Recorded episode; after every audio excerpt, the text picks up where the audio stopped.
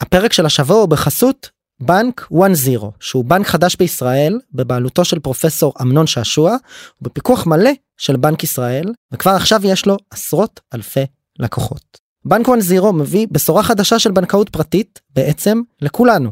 אם פעם בנקאות פרטית אמיתית הייתה נחלתם של עשירים בלבד, היום כל מה שאתם צריכים כדי ליהנות מבנקאות פרטית שמנהלת עבורכם את הכסף שלכם הוא פשוט לעבור ל-1-0. ומה בעצם כוללת הבנקאות הפרטית של הבנק?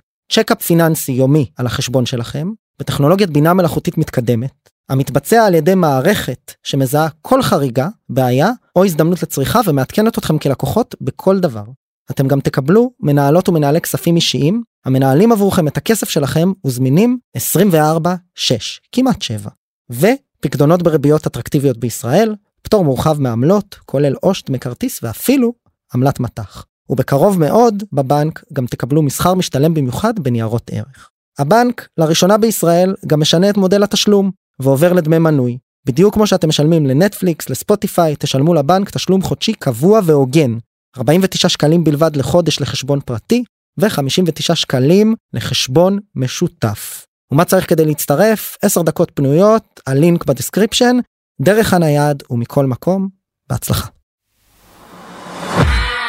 עוד פודקאסט? עוד פודקאסט. עוד פודקאסט לסטארט-אפים.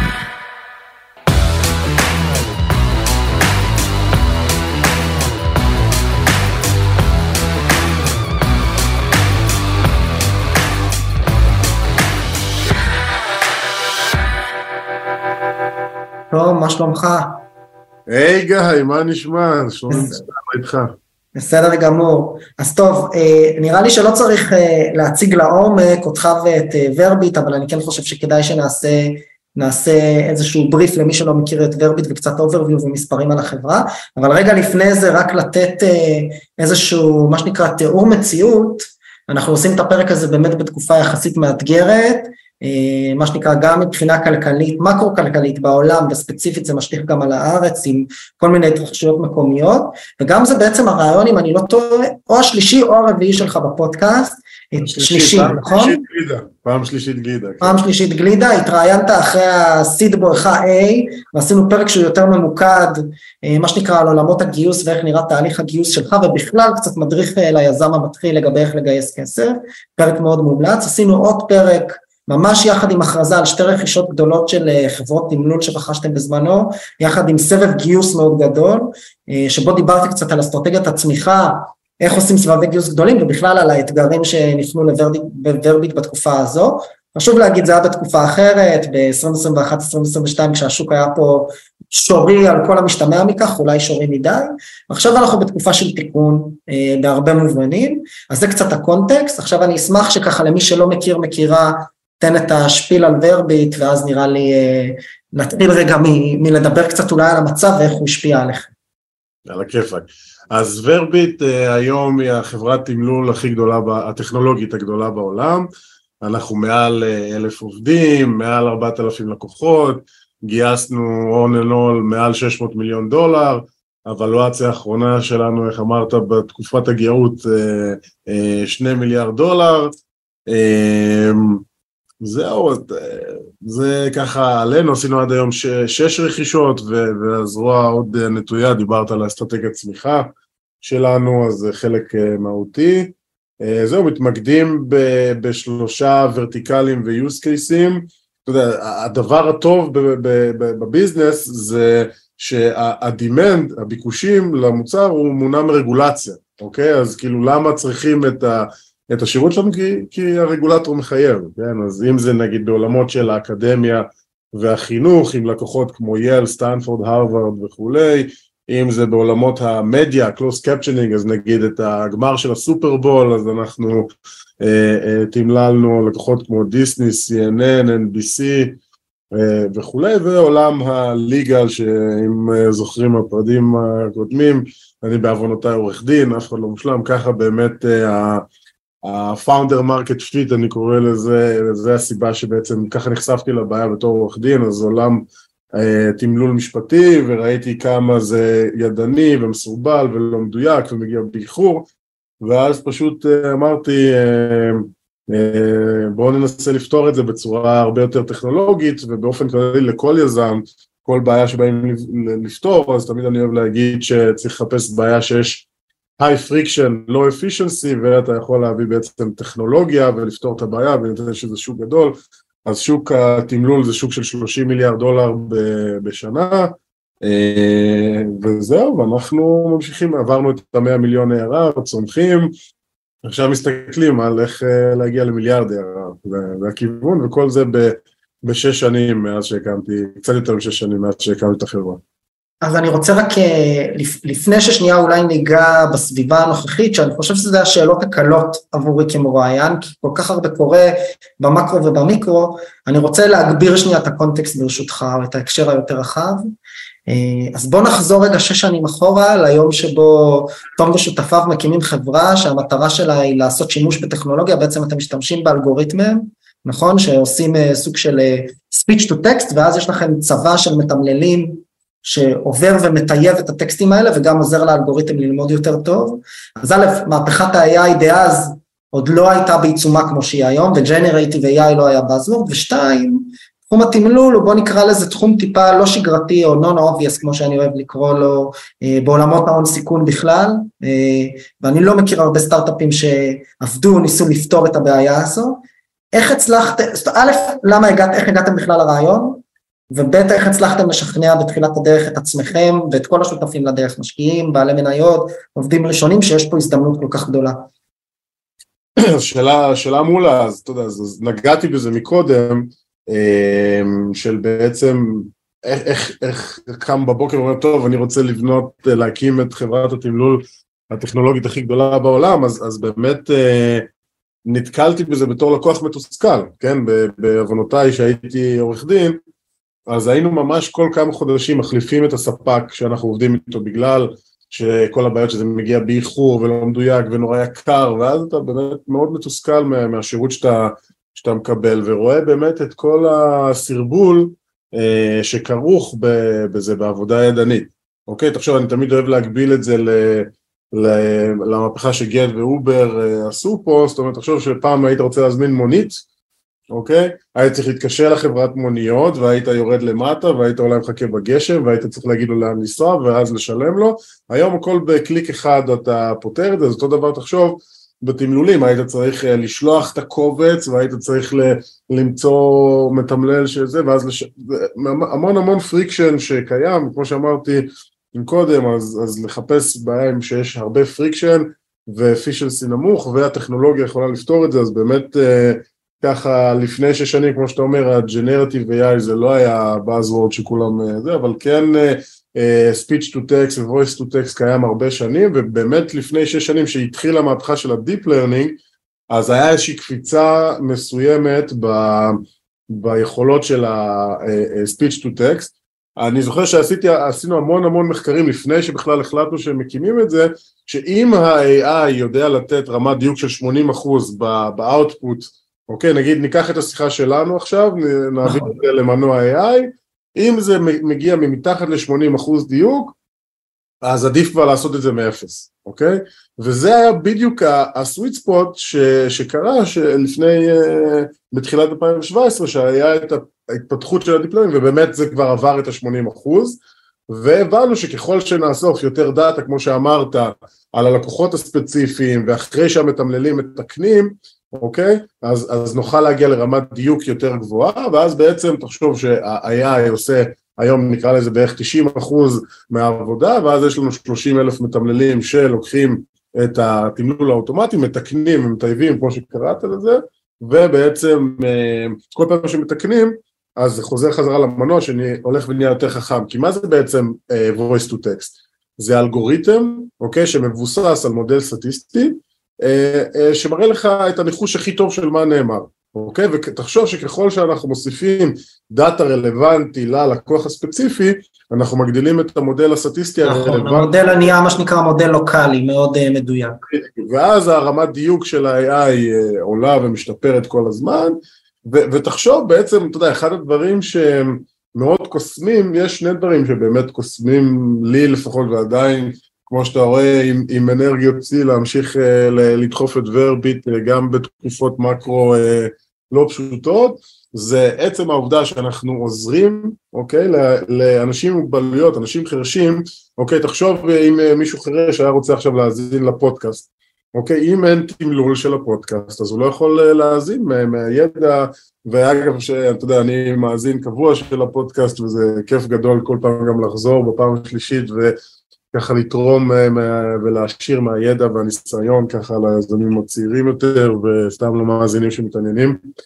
אז, אז, אז בצד אחד זה באמת ל, ל, לעזור ל, ל, לאנשים עם מוגבלויות ולהנגיש מידע מילולי אני קורא לזה ו, והדבר השני זה תחשוב בעצם אנחנו מעסיקים אה, מעבר לאלף העובדים המדהימים שלנו גם אה, מעל 30 אלף פרילנסרים אז אנחנו מקבלים עדיין הרבה מיילים שאומרים because of verbit we have the ability to feed our family, take care of our kids, כאילו זה, אנשים זה ה... אתה, אתה מרים לי פה להנחתה, אז בוא, אז בוא שנייה נתקדם רגע, כי אני חושב שהסיפור מובן, אני רוצה לעשות עוד דאבל קליק קצת על המודל העסקי לטוב ולרע. Mm-hmm. אז באמת אמרנו שיש רק to recap, יש בסוף אלגוריתם של אה, בוא נגיד מודל כללי עם שלל אה, תתי מודלים מקומיים של speech to text, הם מותאמי אני מניח vertical ואולי אפילו לקוח, ואז יש צוות של מתמללים שהולך ומטייב את התוצרים ומחזיר אותם חזרה לרמת דיוק של 100%. Mm-hmm. יש פה שתי שאלות, אחת שאלת ביקורת, אז האם זו חברת טכנולוגיה או חברת שירותים, ומה בכלל דעתך פה מה שנקרא על המרחב או המתח בין הדברים, אני שואל את זה לא רק ביחס לוורביט אלא היום ביחס להרבה חברות שיש להן טכנולוגיה ויש להן מה שנקרא איזה man in the middle כזה, נכון? אז זה אחד, אם תוכל להתייחס לזה, ושתיים זה על אסטרטגיית הצמיחה שמבוססת על הרכישה של חברות תמלול כאלה, אם תוכל לתת עליה כמה מילים. בשמחה. אז חד משמעית ורביט זה חברת טכנולוגיה, אין, אין פה בכלל שאלה על זה, כן, יש לנו, אנחנו מוציאים uh, עשרות מיליוני דולרים כל שנה על R&D שמפתח את החזית הטכנולוגית בכל מה שקשור ל-voice AI ו-generative AI, עכשיו אנחנו לוקחים בעצם השלב הבא בחזון זה לקחת את הדאטה שאנחנו מוציאים של התמלול ולבנות אפליקיישן, אני אתן דוגמה מעולם המשפט, נניח יש בארצות הברית בשונה מישראל כל תהליך גביית העדות נעשה מחוץ לכותלי בית המשפט אוקיי? במשפט אזרחי, ונקרא depositions, ותחשוב שיש עד שבא לפני שבוע, נתן את העדות שלו, ובא היום שוב פעם וסותר את עצמו, אוקיי?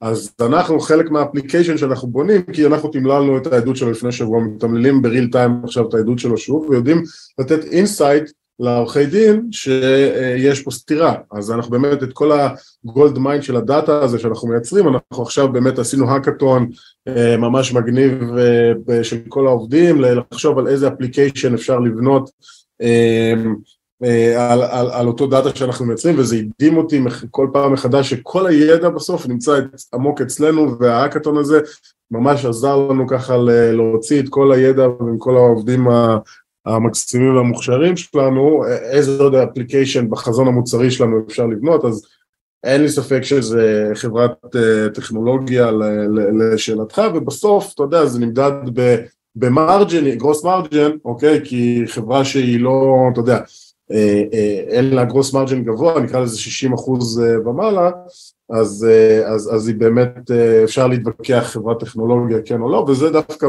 מתקשר גם לשאלה השנייה ששאלת על האסטרטגיית רכישות, אז תחשוב שחברת תמלול אה, רגילה, אוקיי, בדרך כלל בסביבות ה-30 אחוז גרוס מרג'ן, אוקיי?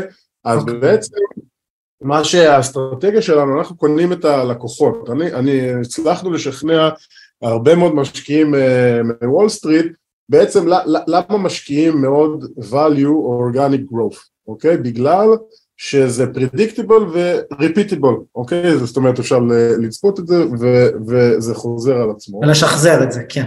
בדיוק, ואתה יודע, ואז יש את כל הנוסחאות הרגילות של רגע, מה ה- deal size של הלקוח, כמה זמן לוקח לך לסגור לקוח, מה הקונברג'ן, כאילו הפייפליין, מה הקונברג'נים ומה הקאק פייבק, ואז אתה אומר, אוקיי, יש לי פה נוסחה, רואים שזה עובד, נשפוך עוד אה, דולרים ב- sales marketing, וככה נגדיל בעצם את הזה.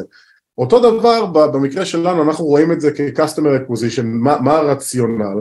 שאנחנו בעצם קונים את בסיס הלקוחות, ובמקום שזה ירוץ ב... קונים את בסיס הלקוחות של חברת התמלול, נכון? ומשפרים את היעילות התפעולית? ולוקחים את, את אותם לקוחות, מעבירים אותם לפלטפורמה הטכנולוגית שלנו, אפרופו חברת טכנולוגיה או לא, לפלטפורמה הטכנולוגית, ומייצרים הרבה יותר פרי קאש פלואו מאותם לקוחות. זאת אומרת, אם הם רצים ב-30% גרוס מרג'ן, ואנחנו אה, רצים, אה, אתה יודע, ב, אה, נקרא לזה 70% gross margin, אז יש פה 40, על כל דולר, 40 סנט, אתה בעצם אה, אה, מייעל ומשפר את זה. תחשוב איזה, איזה עוצמתי זה. ו, ובעצם אז, אז כן הצלחנו להוכיח שזה predictable uh, ו- repeatable, אוקיי? גם המודל של הרכישות, יש לנו היום ב- pipeline 1,400 חברות, שתבין, 1,400 חברות עם aggregate revenue של 1.7 מיליארד דולר, כי יש לנו צוות corporate uh, development מדהים שהולך ועושה את הרכישות האלה, אז אז הנה יש פה pipeline, אנחנו יודעים ברגע שאנחנו מסתכלים על, על חברה, יודעים מה הגודל שלה מבחינת revenue, זה כמו ה- deal size, אוקיי, יודעים שתוך רבעון אנחנו סוגרים עסקה, ברגע שחתמנו על, על LOI, וזה באמת לוקח לנו תוך רבעון, אז נגיד ה-time to close זה עד 90 יום, ואז כשאנחנו בונים את, ה, את המודל העסקי לאותה רכישה, אנחנו יכולים לחשב את ה-CAC payback, את ה-ROI, וזה ובאמת אתה מבין שזה predictable ו- repeatable, כן, אז זה דרך מאוד יעילה ומקורית וחדשנית נקרא לזה ל- ל- לרכוש לקוחות. בסוף זה לא משנה אם רכשת את זה דרך האיש מכירות ב- sales and marketing או דרך ה-M&A שעשינו. לכן זה... זה... כשאתה נכנס לתוך חברה כזו, אתה עושה בה שינויים, אתה, סליחה שאני אומר, מפטר חלק מהמתמללים, מכניס אותם ל- pool המתמללים הכללי, כי אתה בעצם מוציא מהחברה כמעט את העוקץ, אתה אומר את ה- core שלכם, האלגוריתם שלי יעשה, והמתמללים שלכם עכשיו יוכלו להיות עסוקים בלעשות ה- fine tune-ים. אז אלא אם הם מרחיבים את בייס הלקוחות שלהם, או נכנסים ומקבלים עוד עבודות מתוך ורביט, יכול להיות שאתה צריך גם לייעל אותם, אני טועה? אתה לא טועה, אבל בוא, בוא נגיד ככה, אנחנו ברגע שאנחנו נכנסים לחברה, לכל המתמללים, אתה יודע, יש לנו אקדמיה וסטנדרטים מאוד גבוהים שבנינו, אתה יודע, לתחזק, תחשוב את המערך הזה של 30 אלף מתמללים, זה רגע, איך אתה מגייס אותם, איך אתה עושה להם את ה- onboarding, את ה- training, איך אתה עושה להם quality assessment, איך אתה משלם להם, זה מערך, כאילו, אתה יודע, אה, אתה יודע, אמנם זו חברה טכנולוגית, אבל זו חברה עם הרבה תפעול בסוף מאחורה, כן? וזה שיש uh, man in the loop או human in the middle, כל אחד קורא לזה אחרת, זה לא אומר שזה הופך את זה ללא חברת אה, טכנולוגית. זה כן, זה לא הסאס הקלאסי שמאנדיי שרץ בכמעט 90% גרוס מרג'ין, זה יותר נמוך, אבל, אבל זה, יש פה המון המון מורכבות והמון טכנולוגיה אה, אה, מאחורי זה. אז going back to your question, אז, אז, אז באמת ברגע שאנחנו קונים נותנים לכל אותם מתמללים אה, אה, את היכולת לבוא ולעבוד איתנו בפלטפורמה שלנו ואז הם גם רואים שההספק שלהם הוא הרבה הרבה יותר גבוה מאשר ללכת ולהקשיב ולתמלל את הכל מאפס. לעומת זה שהם כבר מקבלים את זה 90 אחוז אה, מתומלל וצריכים רק לעשות את התיקונים אז, אז הם רואים שהם בהספק מספיקים הרבה יותר ולכן זה מתקזז, אבל כן אנחנו רוצים לוודא שאנחנו שומרים על הסטנדרטים ועל האיכות שלנו, כי בסוף, אתה יודע, הדרך הכי טובה למדוד את השביעות רצון של הלקוחות זה מה שנקרא אחוז השימוש, כן, יש את ה-net dollar retention, את, אה, אז שזה מטריקה, אתה יודע, שחושבים, אה, עוד מעט נדבר על המאקרו קצת, אז שחושבים על הנפקות וכולי, אז מאוד מאוד אה, חשוב לראות רגע מה, מה ה-net dollar retention, זאת אומרת אה, בגלל שזה הכנסות שהן recurring, אז רגע, שנה שעברה השתמשת ב-X, איך השנה אתה משתמש ב-125% על אותו X, כאילו זאת אומרת... כן, איך אתה משתמש יותר? כן, ואז אנחנו, אז זה, זה המדד לדעתי הכי נכון במודל עסקי כמו שלנו, אה, אז אנחנו רואים שבאמת יש לנו מעל 120 אחוז net dollar retention, אז רואים שהלקוחות... זה בעצם אומר שאם הכנסתי שנה שעברה עשרה שקלים, אז השנה אני מכניס 120 שקלים רק מהלקוחות הקיימים שלי, עוד לפני שהגדלתי את בסיס הלקוחות בלקוחות חדשים. 12, בואו, כאילו 10 ו-12. אה, סליחה, 12, נכון, נכון, נכון, סליחה.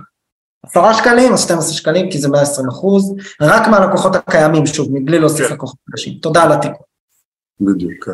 אחלה. אז דיברנו קצת על זה, אה, ושוב הרמת לי להנחתה לגבי המקרו. שנייה לפני שאולי ניגע בסביבה המקומית כאן, רפורמה, מהפכה וכולי, בסוף השוק, בלי קשר, היה לי דיון פנימי על זה, אה, ואני גם מעלה את זה הרבה בפודקאסט עם חברים, חברים יזמים, חברים משקיעים. אה, בואו נדבר קצת על הנתונים, יצאו פה סקרים של אה, IVC ושל לאומי טק ושל Start-Up Nation Central, שגם מדברים על התאגדויות של יזמים בחו"ל, שלדעתי אגב זו תופעה שקרתה לפני המצב הפוליטי הנוכחי, ואני חושב שיש פה קצת, לתחושתי קצת משחק עם הנתונים. ושתיים, וזה אולי הסיפור היותר מטריד, זה המספרים על מספר עסקאות ומספר גיוסים, שראו שברבעון הראשון של 2023 מספר העסקאות ירד, אם אני לא טועה, ב-50 ומשהו, או 64 אחוז ביחס לרבעון הקודם אשתקד, וסכומי הכסף שהושקעו כאן ירדו ב-75 אחוז, זאת אומרת בשלושת רבעי בעצם. אז מצד אחד אפשר לבוא ולהגיד, אני שנייה אשחק פה את שני הפרקליטים, או את בית הלל ובית שמאי, מצד אחד אפשר לבוא ולהגיד, כל המשק אה, נכנס למיתון, היה לנו רבעונים שליליים בשוק הציבורי, הריבית עלתה, יש אפיקי, כסף יקר, אז יש אפיקי השקעה סולידיים שנראים עכשיו יותר מעניינים מהון סיכון, וזה מחלחל לקרנות ומחלחל לסטארט-אפים, וזה בכלל לא קשור למצב המקומי. אה, ומצד שני יכולים לבוא ולהגיד, אוקיי, הייתה ירידה מאוד גדולה בארץ וירידה גם מאוד גדולה בחו"ל, אבל יש איזה דלתא. כאילו כמות העסקה, הירידה בכמות העסקאות ובהיקף ההשקעות בארץ לעומת חו"ל, היא חדה יותר. האם יש קשר לדברים שקורים פה ברמה המקומית? אז את כל זה אני עושה כאיזה set stage כזה, כדי לשמוע קודם כל שנייה מהמקרו, ריבית עלתה, יחס דולר שקל, צריך לפטר עובדים מן הסתם, זה לא קשור בכלל אה, אה, למצב המקומי. איך אתה כמנכ"ל שהיה בהייפר צמיחה, איזה שינויים עשיתם בתוך ורביט ואיזה שינויים אתה רואה חברים שלך עושים, אה, והאם זה טוב או לא טוב לוורביט עצמה ולכלכלה בכלל? כן, אז אה, אתה יודע, זו נקודה מאוד, אה, זה עוד מעט בדיוק עברה שנה, אה, אנחנו גם לצערי עברה כמעט שנה מאז שצמצמנו בעשרה אחוז בכמות העובדים שלנו, אוקיי, שזה היה מבחינתי אחד הרגעים הכי הכי הכי קשים אי פעם מאז הקמת החברה וגם ברמה האישית, שאתה יודע שיש עובדים כל כך מסורים ונותנים את הכל ובאמת להיפטר, מ, אתה יודע, מעשרה אחוז, זה היה אה, לא, לא פשוט, אבל זה היה הכרחי. מה זאת אומרת? זאת אומרת שכמו שאתה אומר, ה, ה, ה, המקרו השתנה, זאת אומרת, הניתוח שלי, איך שאני רואה את זה, היה ריבית אפסית, אוקיי? היה קורונה, אוקיי? שלנו הקורונה זה הדבר הכי, בתור ורביט, אה, הדבר הכי טוב ש, שקרה לנו, כי זה האיץ את כל ה... דיגיטיזציה, אוקיי? ומה אנחנו בעצם עושים? לוקחים שוק תמלול שהוא אנלוגי והופכים אותו לדיגיטלי בעצם, אוקיי? זה האיץ מאוד מאוד את הצמיחה שלנו, והפד הדפיס 4 טריליון אה, דולר, אז אני קורא לזה ה-COVID Tech Bubble, אוקיי? זה מה ש... והביא את, ה... את השווים ואת ההשקעות בטכנולוגיה לשיאים אסטרונומיים ש... שלא יחזרו אה, בקרוב, לדעתי. אה, ולכן, אתה יודע, אז, אז כמו בכל בועה, היא מתפוצצת ויש תיקון תותחנים לצד הקיצוני השני, אוקיי? ו, ואז ברגע שאני הבנתי את זה, שבעצם אוקיי, וזה גם מתקשר למקרו ואיך מתמודדים, אז אה, אם זה היה תמיד גרוף, גרוף, גרוף, לגדול ב, בכל מחיר, עכשיו זה רגע, כמו אתה רוצה להנפיק, אתה צריך להיות רווחי, אם לא, אתה תראה, יש המון המון חברות, אוקיי, ישראליות, שהן נמצאות ב-value of death, שהם ניצלו את התקופה של הגאות והנפיקו, והיום הן נסחרות במאות מיליוני דולרים, ולצאת מה, מהפלונטר הזה, שזה זה, זה כמעט אה, עד בלתי אפשרי, אז למזלנו היה לנו אה, הרבה הצעות לספאקים, ו, וכל הבנקים הגדולים אמרו בואו בוא ננפיק אתכם, ו, ואני ככה בבפנים הרגשתי שזה מוקדם לנו מדי ושאנחנו לא מוכנים, אז, אז כן נשארנו פרטיים ועשינו, ניצלנו את הגאות לגיוסים אה, פרטיים ובאמת אה, רק בשנה של הקורונה שם גייסנו כמעט 450 מיליון דולר, כן, שזה סכומים בשנה בלתי נתפסים.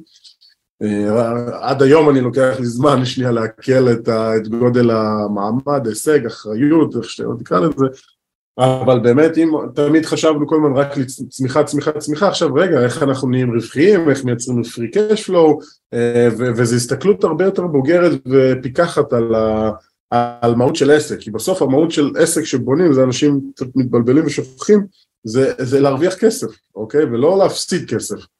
אז, אז היה באמת את כל הגרופ שזה נקרא Unprofitable Tech, כן, היה על זה הרבה ככה כתבות ומאמרים וחילקו את זה לקטגוריה של Unprofitable Tech, אז אני חושב שהיום הבר בשביל לצאת public הוא עלה כל כך ולא סתם כאילו, אתה יודע, ב-2022 לא היה כמעט uh, שום הנפקה וגם עכשיו ב-2023 לא זכור לי על uh, הנפקת טק שקרתה בוול סטריט ו- והשוק סגור, כאילו באמת אנשים נכוו נורא במה שהיה ב- בשנה, בגאות ועכשיו באמת uh, בשביל שהשוק ייפתח שוב פעם וזה אז, אז ה- ה- הבר עלה, מסתכלים על רווחיות, חזרתי לא מזמן מארצות הברית מכנס משקיעים, השאלה הראשונה ששואלים, נו, מתי ורביט תהיה רווחית, אוקיי? ובסופו של יום, אז, אז ה, ה, אני חוזר לפיטורים, אני הבנתי את זה יחסית מוקדם, ומבחינתי השינוי היה מחויב,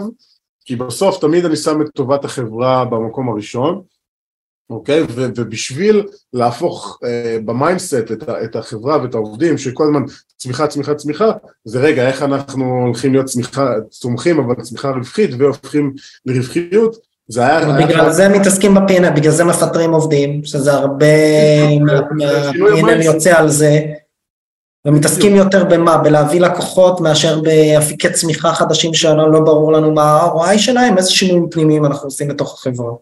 אז, אז דבר ראשון מסתכלים רגע, האם כל, כל דבר שאנחנו עושים זה קור, כי לצורך העניין אם אנחנו אומרים רגע בוא נתרחב עכשיו ל, לשפות נוספות, רגע שנייה עוד לא הוכחנו הרבה דברים, יש לנו את שלושת הוורטיקלים הקיימים, רגע אה, לפני שהולכים ופותחים את הוורטיקל הרביעי או את הגיאוגרפיות הנוספות ואת השפות, אז שנייה אה, מה שנקרא back to basics, פוקוסינג על הקור ומתמקדים בדברים האלה, אז את כל ה... נקרא לזה הפרויקטים הניסיוניים וזה אתה חותך אותם. אה, וגם אתה, אתה יודע, אם ניתן לך את, את, את ההבנה של מה זה mindset בזבזני, אוקיי, שלצורך העניין אם היינו, הייתה נסיעה בוורביט והטיסה חזור הייתה בשבע או שמונה בערב, היית מזמין, משלם כבר על עוד לילה במלון. למה? כי טוב, אין, אין, אין בעיה של כסף, גייסנו כל כך הרבה כסף. אז ה mindset הוא היה mindset בזבזני, והדרך לעשות את ה...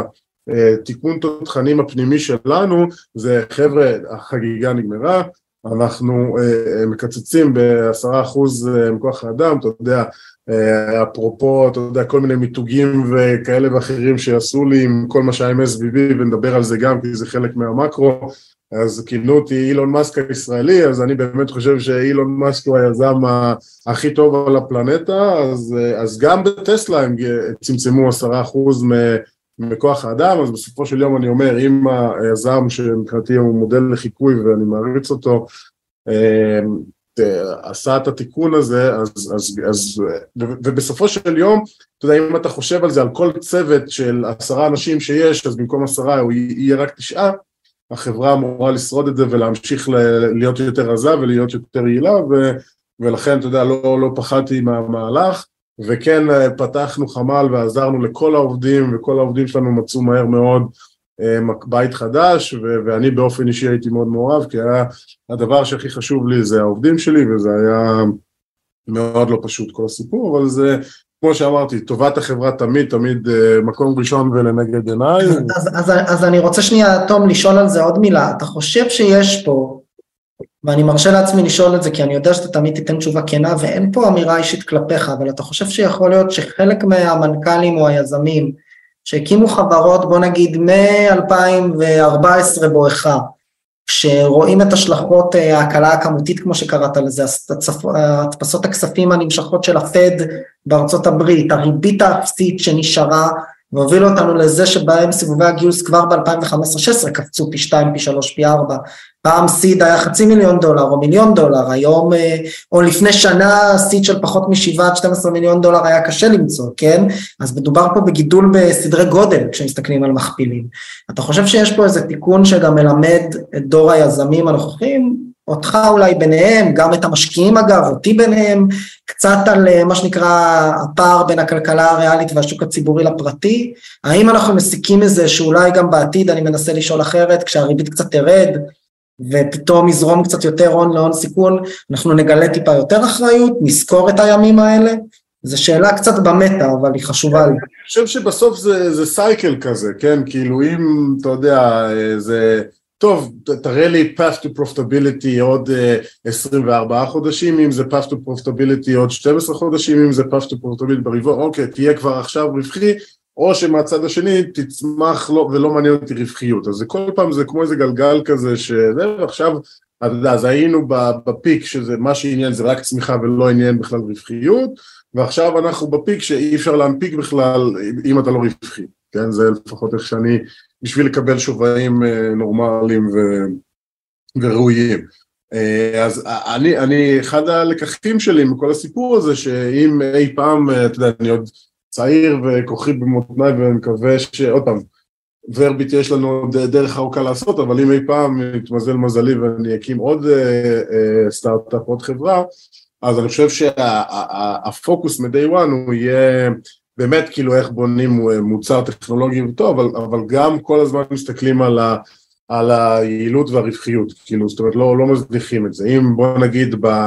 נקרא לזה ככה, בחמש שנים הראשונות של ורביט המילה רווחיות לא נאמרה אי פעם ב, בישיבת דירקטוריון או בישיבת הנהלה, אה, אז, אז, אז אתה יודע, באמת חמש שנים, לא, זה בכלל לא היה משהו שחשבתי עליו או התמקדתי בו, כן, כן. בעתיד אז אני, אני ממליץ את זה לכל היזמים שעכשיו מקימים חברות ולדעתי זה זמן מעולה להקים אה, חברות עכשיו, ואתה יודע, אני גם LP היום במספר קרנות ומשקיע אנג'ל בעצמי, אה, אז, אז, אז זה חלק מהם, ואני חושב שזה, כמו שאמרתי, זמן מעולה להקים חברות, תמיד החברות הגדולות קמו ממש אחרי משברים, אז אני חושב שהטיפ שאני יכול לתת ליזמים המתחילים זה באמת כן לא להזניח את ה... כמו שאמרתי קודם, עסק, המטרה שלו להרוויח כסף, אז ברור שבהתחלה אנחנו משקיעים בפיתוח ומשקיעים ב sales marketing ולומדים מה ה-go to market הנכון ולמי מוכרים ואיך מוכרים ומה ה positioning ומה ה messaging,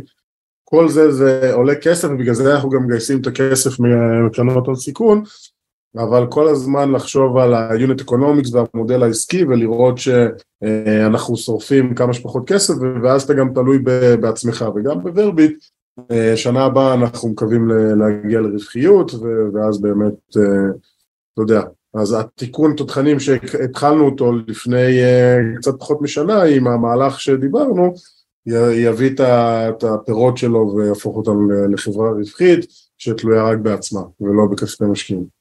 מעולה. נראה לי לסיום ניגע, השארנו את המאזינות והמאזינים במתח, אז אה, ניגע שנייה, אני לא קורא לזה במיקרו, אבל במקרו הלוקאלי, אה, הגיאופוליטיקה המקומית במדינת ישראל, וספציפית הרפורמה המשפטית או המהפכה המשפטית.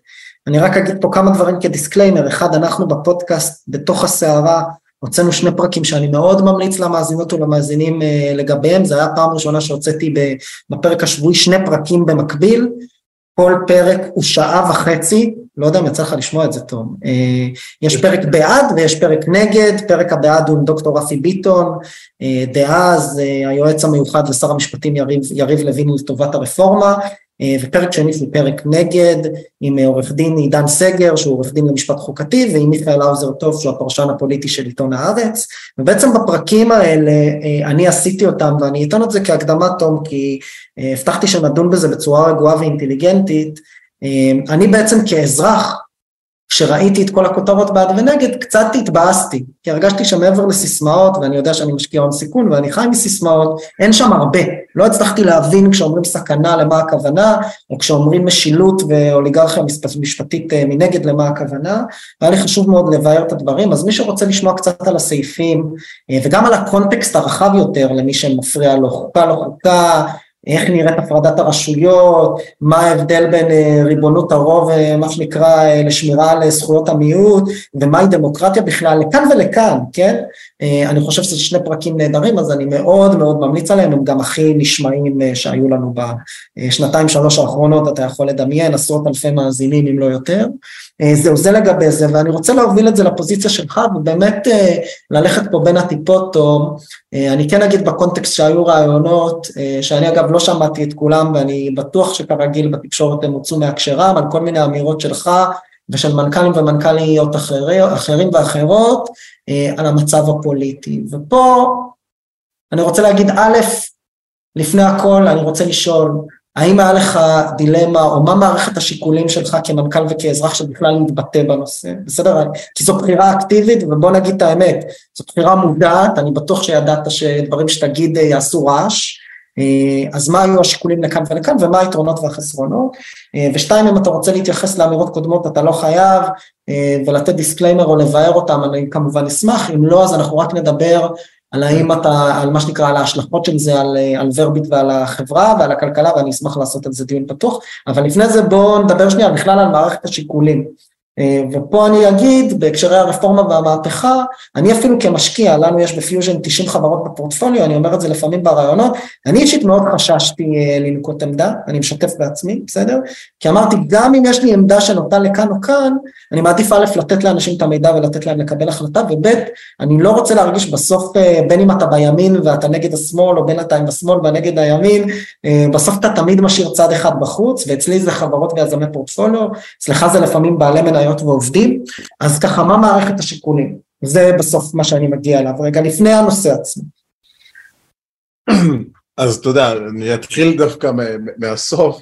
ו... בכיף. ואתה יודע, אני הולך להפתיע אותך מאוד במה שאני אומר עכשיו, אני בעד הרפורמה, שלא... זה כאילו, מה ש... כמו שאמרת בריאיון עם עמליה דואק, הוא הוצא מהקשרו בהחלט ונערך ואמר שאני עוזב את הארץ ומפסיק לשלם מיסים, דבר ראשון כל מה שדיברתי זה בתור תום ליבנה אה, אה, בעצמי ולא קשור לוורביט.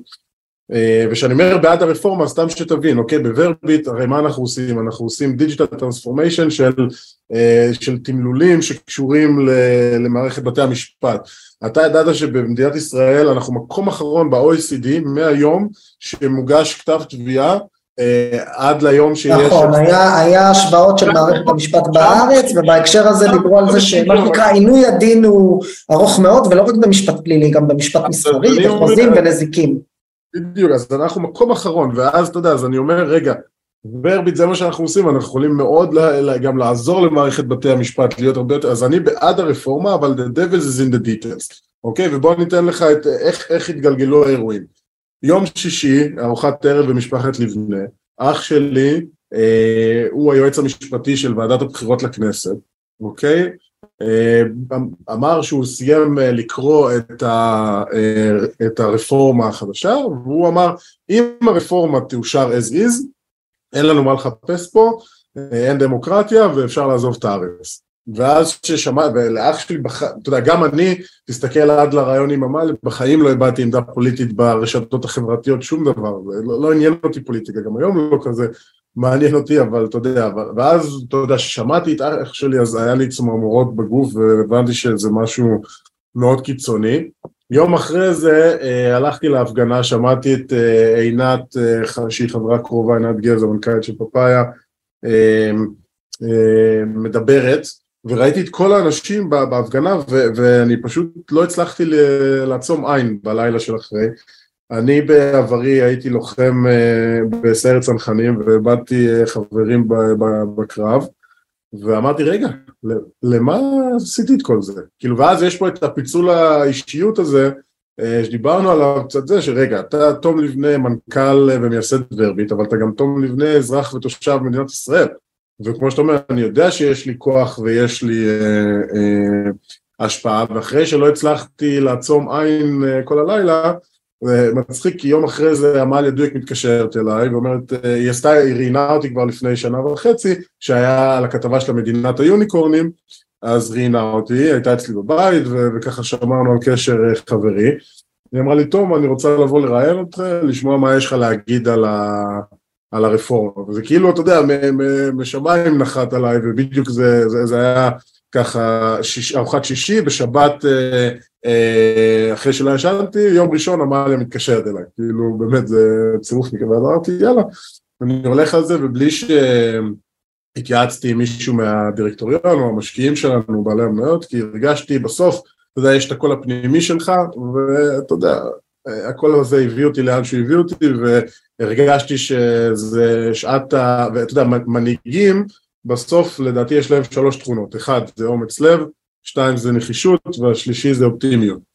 אוקיי, ו- והרבה מאוד uh, מהתגובות שקיבלתי, תשמע איזה אומץ, איזה ביצים של בת יענה יש לך, אחרי שאתה עומד ככה. זה בטוח, זה באמת בטוח, אבל, אבל בוא, בוא שנייה נרד רגע שלב אחד למטה, הרי בסוף ברור לך, ואני אומר את זה לא, לא כזה, ברור לך זאת אומרת שכנראה יש גם עובדים בוורביט ש, שבאמת כמו שאמרת, כמוך, תומכים ברפורמה, רואים את הדברים שיצאו מהקשר, זאת אומרת זה דורש גם ניהול תקשורת פנימית אני חושב, ואולי גם חיצונית אל מול ה board של שנייה חברים, אנחנו לא מתערבים פה מה שנקרא בסדרי שלטון, אלא רק אני כתום מביע את דעתי, ומותר לי. ברור שמותר לי, ובסדר, נכון, זה יצר קצת friction ויצר קצת רעש, ניהלנו את זה, ואני חושב שבסופו של יום כל מי שעובד בוורביט או כל מי שהשקיע בוורביט גאה להיות אה, חלק מוורביט, אה, וזהו, אתה יודע, אמרתי את, את מה שהיה לי להגיד, ה impact שזה עשה, הוא, הוא עשה, אוקיי, ובוא נגיד, אתה יודע, אני, יש לי נטוורק uh, uh, uh, uh, משמעותי ו, וקיבלתי את כל ההדים והגלים שזה עשה, זה עשה את האפקט uh, של מה שאתה גם העובדה שממש יומיים אחרי הרעיון נפגשתי עם שר האוצר, זו הפעם הראשונה שלי בתור תום uh, one on one עם שר האוצר של מדינת ישראל, uh, שזה גם היה חוויה ככה מלמדת, מעניינת, מעשירה וככה באמת אה, סמוטריץ' הוא בחור מאוד מאוד מרשים והיה לנו אחלה פגישה. אה, וזהו ואתה אה, יודע אז, אז, אז כן היה friction ניהלנו אותו וזה מאחורינו. יש פה בסיפור הזה של הרפורמה אני באמת אומר שנייה עזוב רגע מי צודק. אני אגב כנראה בדעתך גם אני הייתי יותר הנה אני אומר את זה לראשונה בפודקאסט אתה נותן לי דעה אני נותן לך סקופ גם בחזרה.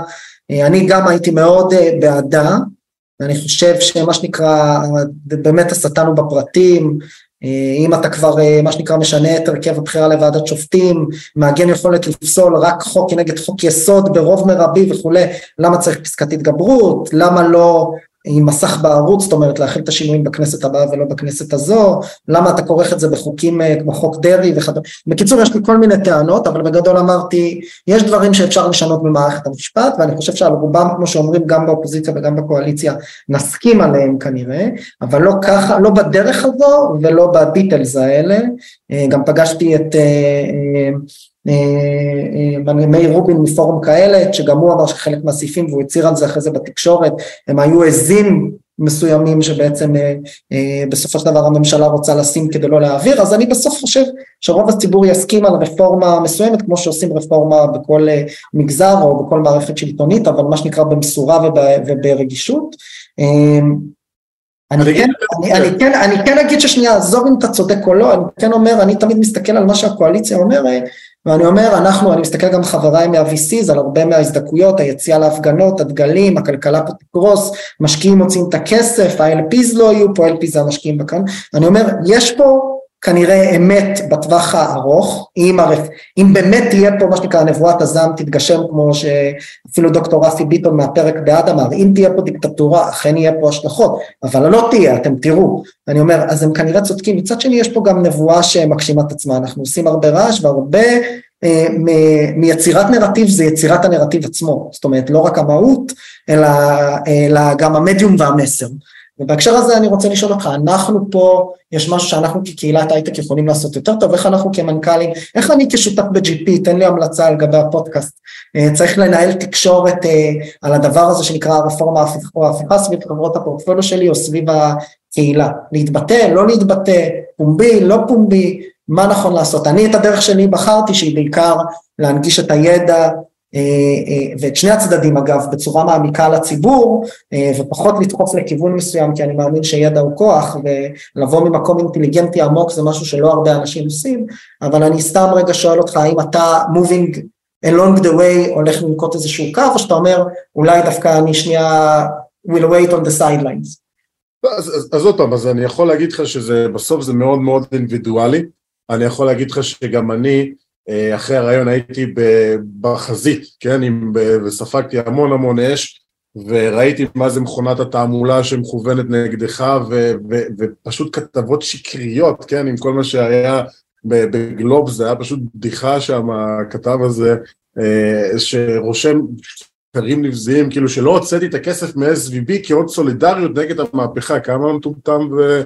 אה, שקרן אפשר להיות, כן? כאילו לא ראיתי דבר כזה, אז אתה צריך לדעת שאתה גם, שנמצא בחזית וסופ... וזה לא מתאים, ולא כל אחד יכול לעמוד בזה, לי יש אור של פיל ואתה יודע, לא כזה מזיז לי הדברים האלה, אז, אז מאוד מאוד, אתה יודע, קשה לי לתת איזושהי המלצה, כי זה מאוד אינדיבידואלי, אבל גם מצד שני לא כל מנכ"ל של סטארט-אפ שגייס סיד, אתה יודע, הוא מנכ"ל של יוניקורן שמעסיק מעל אלף עובדים וכולי, אז אתה מבין, אז ברור לי שגם אה, יש לי השפעה שהיא קצת יותר אה, משמעותית, ו- ועוד פעם, אני לא, אתה יודע, אני דיברתי באמת מכאב, כי אתה יודע, אני, אני אוהב את המדינה הזאת, אין לי ארץ אחרת, ואתה יודע, ובסוף אחרי עם כל השקרים שנכתבו ונאמרו עליי, ו- וראיתי שאפילו היו כל מיני סרטונים כזה, לא, לא משנה, לא ניכנס לזה, אבל אז אתה יודע, אז הייתי צריך ללכת ולכתוב... אה, אחי, זו מחמאה, הפכו אותך למים אינטרנטי, זה הדבר שכולנו רוצים.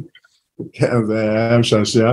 אבל אתה יודע, אז, אז, אז ישבתי באמת עשר שעות וכתבתי את הטור דעה שלי ב, אה, בכלכליסט, ואתה יודע, ובסופו של יום מה ש, שקראתי שם זה בוא, יש פה הזדמנות היסטורית להקים חוקה, חוקה זה משהו מאחד, זה משהו שהוא באמת, אתה יודע, כתבתי על זה חלק מהערכים שלנו בוורביט זה win together, אז באמת אה, העם שלנו כרגע הוא, הוא קרוע ויש תחושה באמת אה, של מיאוס כזה ושייאוש וכולי, אז, אז להפך לעשות מהלימון לימונדה ובוא, וגם הרי בן גוריון שהוא הכריז על המדינה אמר שתוך כמה חודשים תהיה חוקה ויש פה הזדמנות היסטורית, כאילו תשאל, אין, אין, אתה יודע, צריך משהו שהוא קונצנזוס, תשאל לדעתי עשרה אנשים, תשעה מתוכם יגידו לך ברור שאני בעד חוקה, הנה אני אשאל אותך, אתה בעד חוקה או לא? בוודאי.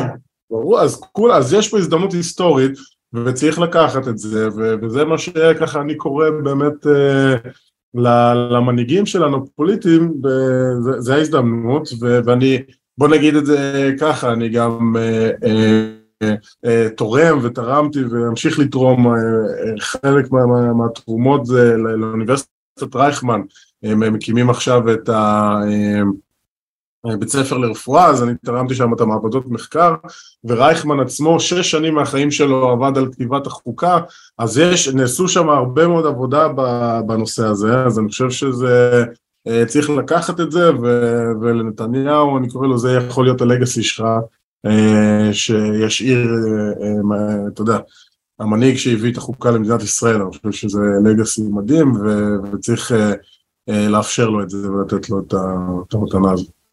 אני מסכים. טוב, אני רוצה להגיד לך המון תודה על הזמן ושלקחת גם את הזמן וגם ככה את האפורט לדבר איתי. כמו שאני מבטיח תמיד, אנחנו נדבר במיילסטון הבא, וזה אני תמיד גם מקיים, אז הנה זה רעיון שלישי. אה, נתראה ברעיון הרביעי, לפני ההנפקה, אחרי ההנפקה, נראה מה יהיה בשוק עם ורביט, ואני מאחל לך המון בהצלחה אה, בהמשך המסע המקצועי, מדהים אה, לעקוב מהצד. תודה, תודה, תמיד כיף לבוא ולדבר ואיתך ולחלוק מהידע, אז כיף גדול, וגם אני מחכה לפרק הרביעי, מקווה שזה יהיה אחרי ההנפקה. יאללה, שיהיה במאזן ובהצלחה טפו טפו. אמן, אמן, תודה. יאללה, ביי. ביי. חברות וחברים, תודה רבה שנשארתם עד סוף הפרק והאזנתם לי. אני מקווה מאוד שהפרק העשיר אתכם ולימד אתכם משהו חדש, ואם הרגשתם שלקחתם משהו מהפרק הזה, אני ממש אשמח שתשתפו אותו ואת הפודקאסט בכלל, כדי שעוד יזמות ויזמים בתחילת הדרך בישראל יוכלו ללמוד על איך להקים ולהתחיל את הסטארט-אפ שלהם. אם אתם רוצות ורוצים לשמוע עוד פרקים, אני מזמין אתכם להירשם למעקב. כל הלינקים למעקב אחרי הפודקאסט שלנו מופיע ב description, וכמובן אתם מוזמנים לפנות אליי. או בלינקדאין או באינסטגרם ולספר לי איך נהניתם מהפרק ומה למדתם, או סתם לכל בקשה ותהייה, גם הלינקים האלה מופיעים אצלנו בפודקאסט. תודה רבה ונתראה בפרק הבא.